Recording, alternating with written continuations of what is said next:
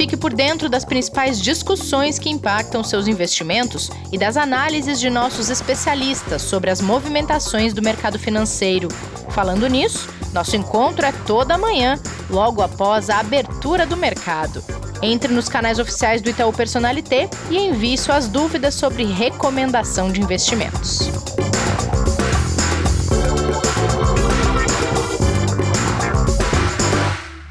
Olá, bem-vindas e bem-vindos! Vem começar a semana com a gente no Investidor em Foco que já está no ar para contar para vocês o que tem de importante nos próximos dias na economia e no mercado financeiro. Pronto, Kleber? Bom dia, Rê, tudo bem? Bom dia, boa tarde, tudo boa bem. noite a todos os nossos ouvintes, nossas ouvintes, né? Uma ótima semana a todos e uma semana que já começa com bastante informação internacional mexendo com os mercados e tem uma agenda extensa aí nos próximos dias. É verdade. Mas vamos começar com uma notícia boa que é do encerramento da semana passada, antes dessa agenda? Vamos lá, vamos lá, que foi realmente muito positivo.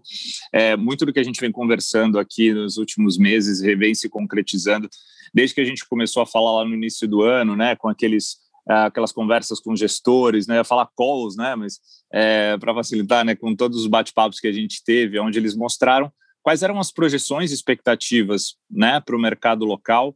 É claro que bastante coisa já foi se ajustando, foi mudando de lá para cá, mas um dos pontos que todos eles colocaram era o otimismo e a positividade com o mercado de renda variável no Brasil.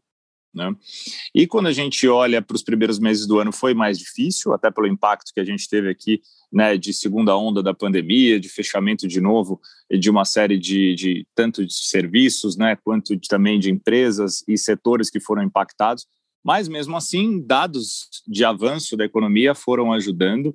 É, mesmo também o desconto que se tinha em relação a mercados internacionais acabou pesando para um ajuste e a expectativa de melhora vem sendo realmente muito positiva para o mercado local. Então a gente viu, primeiro, nos Estados Unidos, o payroll, que era o dado mais esperado, né? Vindo abaixo das expectativas, veio 559 mil vagas criadas em maio e esperava-se 700 mil. Tá? Uhum. O que melhorou, que melhorou um pouquinho foi o número de desemprego, o percentual de desemprego, que esperava que fosse para 5,9, ficou em 5,8 só que é interessante, né? É um dado ruim, vamos dizer assim, um dado negativo, não negativo, né? Mas um dado abaixo do esperado. É, só que foi bem recebido pelo mercado, tá? Por quê? Porque ele entende que uma vez que a velocidade de recuperação está menor do que o esperado, faz com que exista a possibilidade do Banco Central norte-americano ter menos urgência em iniciar a retirada de estímulos por lá. Tá? Uhum. Tá? Até pelo peso que o próprio Fed costuma dar, né, quando ele fala de emprego, né, quando ele apresenta isso nas suas comunicações. Então a gente viu a semana fechando bem positiva para lá. Isso ajudou mais uma vez. A gente fechou o Ibovespa aqui é, com todo esse né, conjunto de fatores, tanto positivos aqui do ponto de vista de recuperação da atividade, quanto também do cenário internacional, pelo quinto dia é, na máxima histórica, ou seja, renovando pela quinta vez consecutiva a máxima histórica, com 0,40 de alta a 130.125, rompeu 130 mil pontos, né? E vai se aproximando aí da maioria das expectativas de mercado, que é o 135 mil para o final do ano, apesar que a gente está longe ainda aí de terminar 2021. Pois é, será que passa, Kleber, do, do 135 mil nesse ritmo? Se acertarem, é, vão acertar, porque a gente vai ter muita volatilidade até chegar aos 135, ou ele pode chegar rápido e depois voltar, né? Ou ele é, pode romper e, e, ir embora também. E, e, e, esse fato dele poder ir embora é exatamente é, quando a gente diz embora, ficar até acima dos 135 mil pontos, é, por tudo que vem apresentado agora tanto lá fora quanto aqui, em termos de, de recuperação das economias, que impactam diretamente nas próprias empresas. Né? Então, além de preço de commodities, que vem ajudando muito, né, principalmente as empresas ligadas a commodities aqui no Brasil. Serviços financeiros ainda tem muito a melhorar, ou seja, tem espaço ainda para desenvolver. Setor de serviços né, e, e, varejo ainda vem se, se recuperando, né, e tem muito espaço também para subir além de algumas áreas como shoppings, por exemplo, que estão sofrendo um pouco mais é, nos últimos meses. Mas a gente olha principalmente para uma recuperação muito forte do mercado financeiro, à, frente até da própria economia, Né? E a gente viu uma série de revisões de PIBs para cima na semana passada. Né? O Focus, essa semana, por exemplo, registrou a 11 semana seguida de revisão na mediana para cima do PIB aqui no mercado local. Então, uhum. são dados realmente que animam o investidor, ajudam aqueles que ouviram as recomendações de não realizarem seus momentos mais difíceis de prejuízo, né, de acreditarem no longo prazo, né, de diversificarem a carteira, porque o próprio câmbio que vinha muito pressionado, né, esse sim acabou aí tendo mais uma semana forte de queda, é, com 3, quase 3,40 de queda na semana passada, chegando ali a R$ 5,05. Hoje ele já abre de novo também uma leve baixa. Então, os investidores que estavam ali investindo em mercado internacional estão sofrendo um pouco por causa da questão da queda do câmbio, né? mas ao mesmo tempo tem na sua carteira, se a carteira não for simplesmente alocação cambial né, na moeda, é, tem os outros ativos também compensando, mas é importante conversar com seus especialistas, entenderem esse momento, porque as projeções ainda estão bem acima dos cinco reais para o final de 2021. Vamos ver como o mercado se comporta. Verdade. Bom, você tocou num ponto aí, Kleber, que é a questão do emprego nos Estados Unidos e a secretária do Tesouro dos Estados Unidos, a Janet Yellen, ela voltou a falar em pleno emprego no país com uma perspectiva de que isso aconteça no ano que vem. É muito otimismo ou tem outras análises que vão nessa mesma linha, pensando que os Estados Unidos vão voltar a essa situação em 2022? Não, ela está bem alinhada com, com o que o mercado vem anunciando, com que os principais economistas, tanto nos Estados Unidos quanto os nossos aqui que olham para o mercado é, norte-americano, avaliam, tá? É, o que ela pontua ali que durante o ano a gente pode ver a inflação maior, ficando próximo ali até 3% é, anualizada, o que ela acredita que é por fatores transitórios, ou seja, deve ser por um momento realmente olhando para 2021 e depois isso deve se acomodar. Ela ainda avalia que a economia nos Estados Unidos vem se recuperando, né, e que esse pleno emprego que a gente pode enxergar em 2022 acaba tendo até uma convergência com essa alta de inflação e nesse momento a gente pode ter ali, então, o Fed, né, o Banco Central norte-americano, olhando para uma taxa de juros mais alta, começar a subir juros. A gente tem analistas que falam que isso deve acontecer, a, essas discussões, a partir da metade do, de 2022, outros que talvez só em 2023, vai depender muito desse movimento da recuperação da atividade norte-americana. Mas o interessante é que a Janet Yellen disse que os juros mais altos podem ser até positivos para a economia norte-americana, o que isso sim, essa fala surpreendeu um pouco. Ela até estimula né, e diz que é super a favor de que o presidente Joe Biden siga né, com as suas propostas ali uh, de estímulos né, de 4 trilhões de dólares né, e de injeção na economia para a recuperação da atividade, mesmo que sugere mais inflação por um período, que estimule a alta de juros, porque realmente é importante para a economia. Então, foi uma fala muito importante que mexe com os mercados na abertura. É, aí sim, desse lado diferente do payroll, um pouco mais preocupados os investidores agora vão operando ali em leve baixa na abertura, pelo menos no futuro nos Estados Unidos. Beleza. Ainda no cenário internacional, antes da gente vir aqui para o nosso mercado local, as exportações da China em dólares subiram, hein, Kleber? 27,9%. Isso está alinhado? Isso ou tinha uma expectativa mais alta em relação a, essa, a esse valor? A expectativa era um pouco mais forte. A gente tinha ali uma, uma espera de aproximadamente 32%, 32,2% era o que a gente tinha de mediana no mercado, né? veio 27,9%, uh, o que é um dado positivo ainda, mas por ficar abaixo decepciona um pouco em termos de velocidade, né? É, mas quando a gente se fala de China, a gente também sabe é, o quanto ela já vem se recuperando ao longo dos tempos e também essas estimativas estão muito em cima daquilo que vem sendo conseguido é, ser entregue né, pelo mercado chinês. Ah, mas a gente olha também para importações, né, no mesmo intervalo, né, a gente teve ali ah, 51% é, de alta, enquanto a gente teve é, uma assim, a quem, além da expectativa, né, de 53%, que também ficou um pouquinho abaixo, a balança apontou por um superávit de 45 bi e meio de dólares, que é muito forte, né, e um pouquinho abaixo da projeção de 47,9. O mercado está mais otimista com a China do que ela vem conseguindo entregar. A realidade é, é essa. Né? Mas é que essa Mas... questão da exportação também, né, Kleber, depende muito de como estão as economias uh, que negociam, né? Não é uma questão isolada da China. Não, exatamente. A gente depende muito da recuperação da atividade global como um todo para que todas é. as economias melhorem principalmente a China, né, que é um, um vetor aí talvez mais importante para muitas das economias, né, é, e depende muito da atividade global, como a atividade global depende demais do mercado chinês, mas aquela coisa, o mercado talvez superestimando um pouco os números para a China, mas muito próximos, né? O, o, resultado é muito bom ainda, né? É, a gente vê ainda, obviamente, um número muito é, significativo em relação àquilo que a gente tem da recuperação da atividade global como um todo. Então, ficar um pouco abaixo nesse sentido, claro, decepciona um pouco, né? O mercado que gera uma expectativa em cima daquilo que tinha de espera, mas ainda é muito positivo os números. Ah, subiram a régua, né, Kleber? Demais, verdade, verdade, é. muito.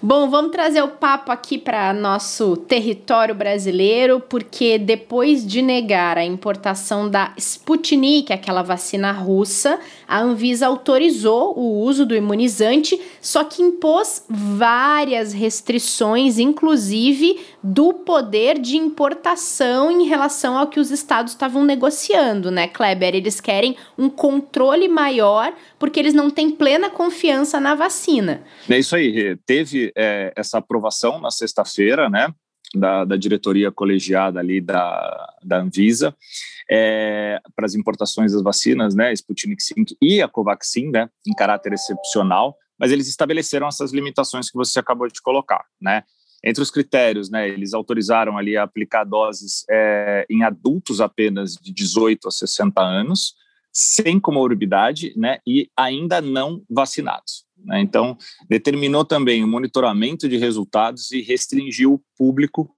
alvo né, para no máximo 1% da população nesse momento. Então, a Anvisa considera que ainda faltam informações sobre qualidade, eficácia, segurança de dois imunizantes, é, e esse é o motivo pelo qual o pedido acabou sendo negado lá no mês de março, no caso uhum. da Covaxin, a indiana, né, e em abril da Sputnik 5. Então, é, assim, é uma mensagem positiva, né? É uma mensagem de, de, de controle, de saúde pública.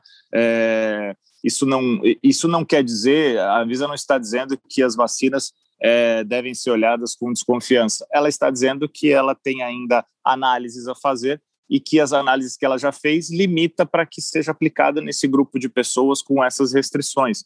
Então, não é algo ruim nem para os imunizantes e nem para as pessoas que forem utilizá-las, a gente acredita, mediante a apresentação da Anvisa, que está sendo né, cautelosa e é muito importante, é bom isso nesse momento, né?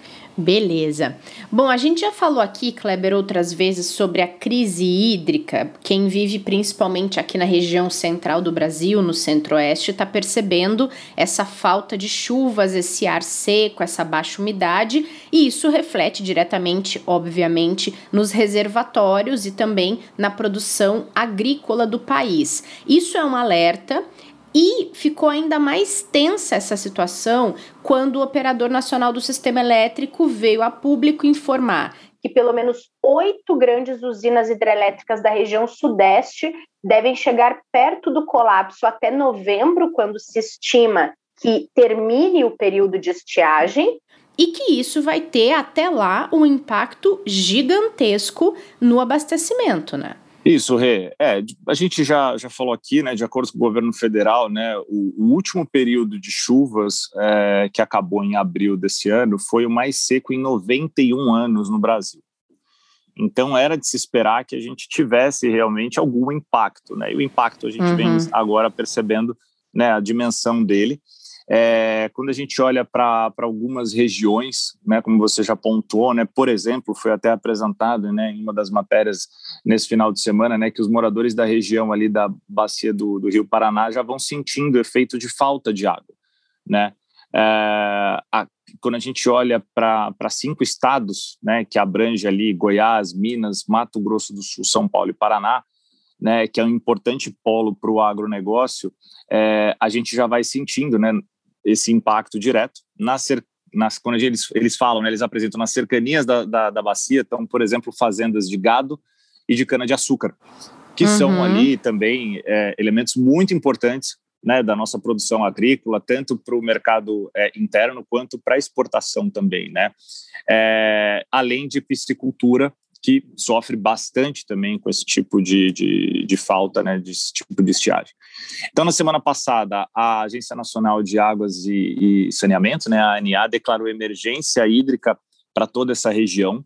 Né? A, a, falta de água já vai provocando estragos na produção diretamente é, dessas regiões para diversos setores, né? E produtores é, foram né, questionados, foram entrevistados e acabaram dizendo temer que a situação provoque ali conflitos também pelo uso da água nessas regiões. Então, é uma situação que, que a gente vai vendo uma preocupação muito grande, não só com irrigação, que os produtores se preocupam, né, mas também é, o preço das commodities acaba sumindo por causa disso, né, isso acaba elevando é, o valor das rações que são usadas pelos criadores de gado, né, baseadas ali em soja, em milho, ou seja, a cadeia que o, os impactos começam a refletir, ela é muito grande. Então, desde o bolso do consumidor na parte da energia elétrica que a gente já falou aqui, a inclusive a alimentação, provavelmente por causa de todos esses impactos, né? Sem falar do grande problema que pode gerar a falta de água, né? Que daí vai além da questão econômica, da questão de preços e inflação, né? Então, algo a se continuar monitorando e torcer para que a gente tenha né, o meio ambiente conseguindo melhorar um pouco essa situação é, que vai fugindo da mão também da gestão pública aqui, da gestão das pessoas, porque depende realmente da água chegar para que a gente melhore a posição que a gente tem hoje. Bom, e a agenda da semana para a gente encerrar esse nosso episódio, Kleber, tá recheado? O que, que a gente pode esperar e principalmente o que que nossos ouvintes e nossas ouvintes que investem devem ficar atentos e atentas na hora de consumir informação de investimentos? Legal, Rê. É, inflação é destaque tá, no mercado internacional e aqui.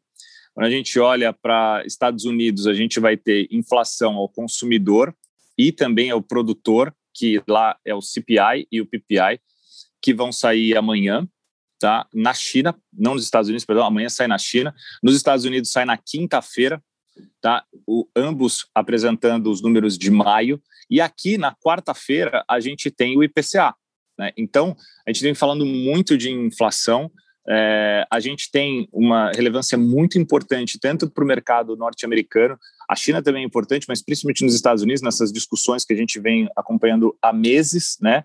sobre a inflação dos Estados Unidos, o quanto isso vem pressionando a curva de juros lá e o quanto isso também acaba mexendo com as curvas de juros no mundo como um todo, é, inclusive mexendo nas expectativas de continuidade ou não né, dos programas de estímulos.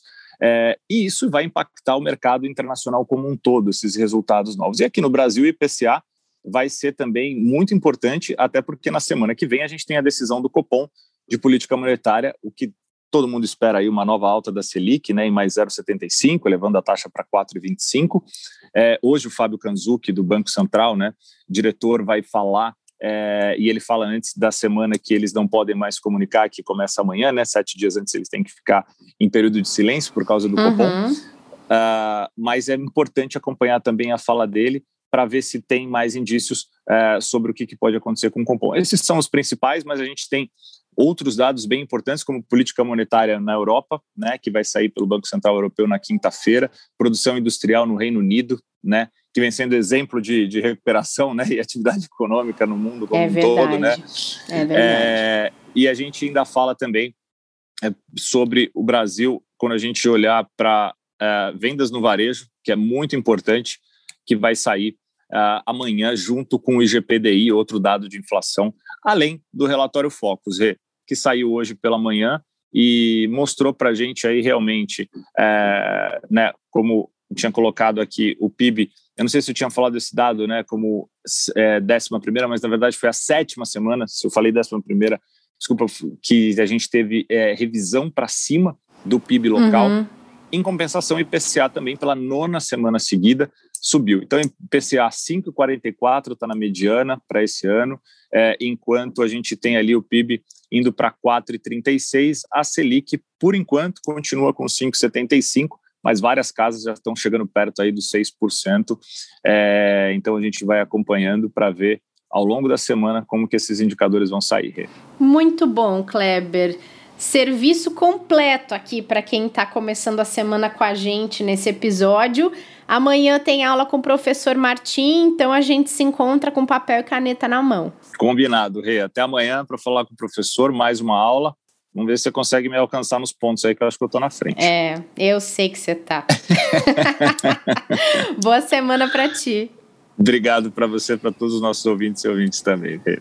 Brigadão. Obrigada, pessoal, pela companhia nesse episódio. Boa semana para todo mundo. A gente volta nessa terça-feira para nossa boa aula de toda semana, terça-feira feliz aqui do podcast. Então, cuidem-se, porque a gente quer todo mundo na audiência no próximo episódio. Esperamos vocês.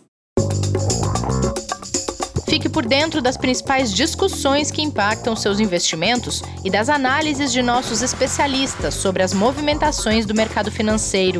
Falando nisso, nosso encontro é toda manhã, logo após a abertura do mercado. Entre nos canais oficiais do Itaú Personalité e envie suas dúvidas sobre recomendação de investimentos.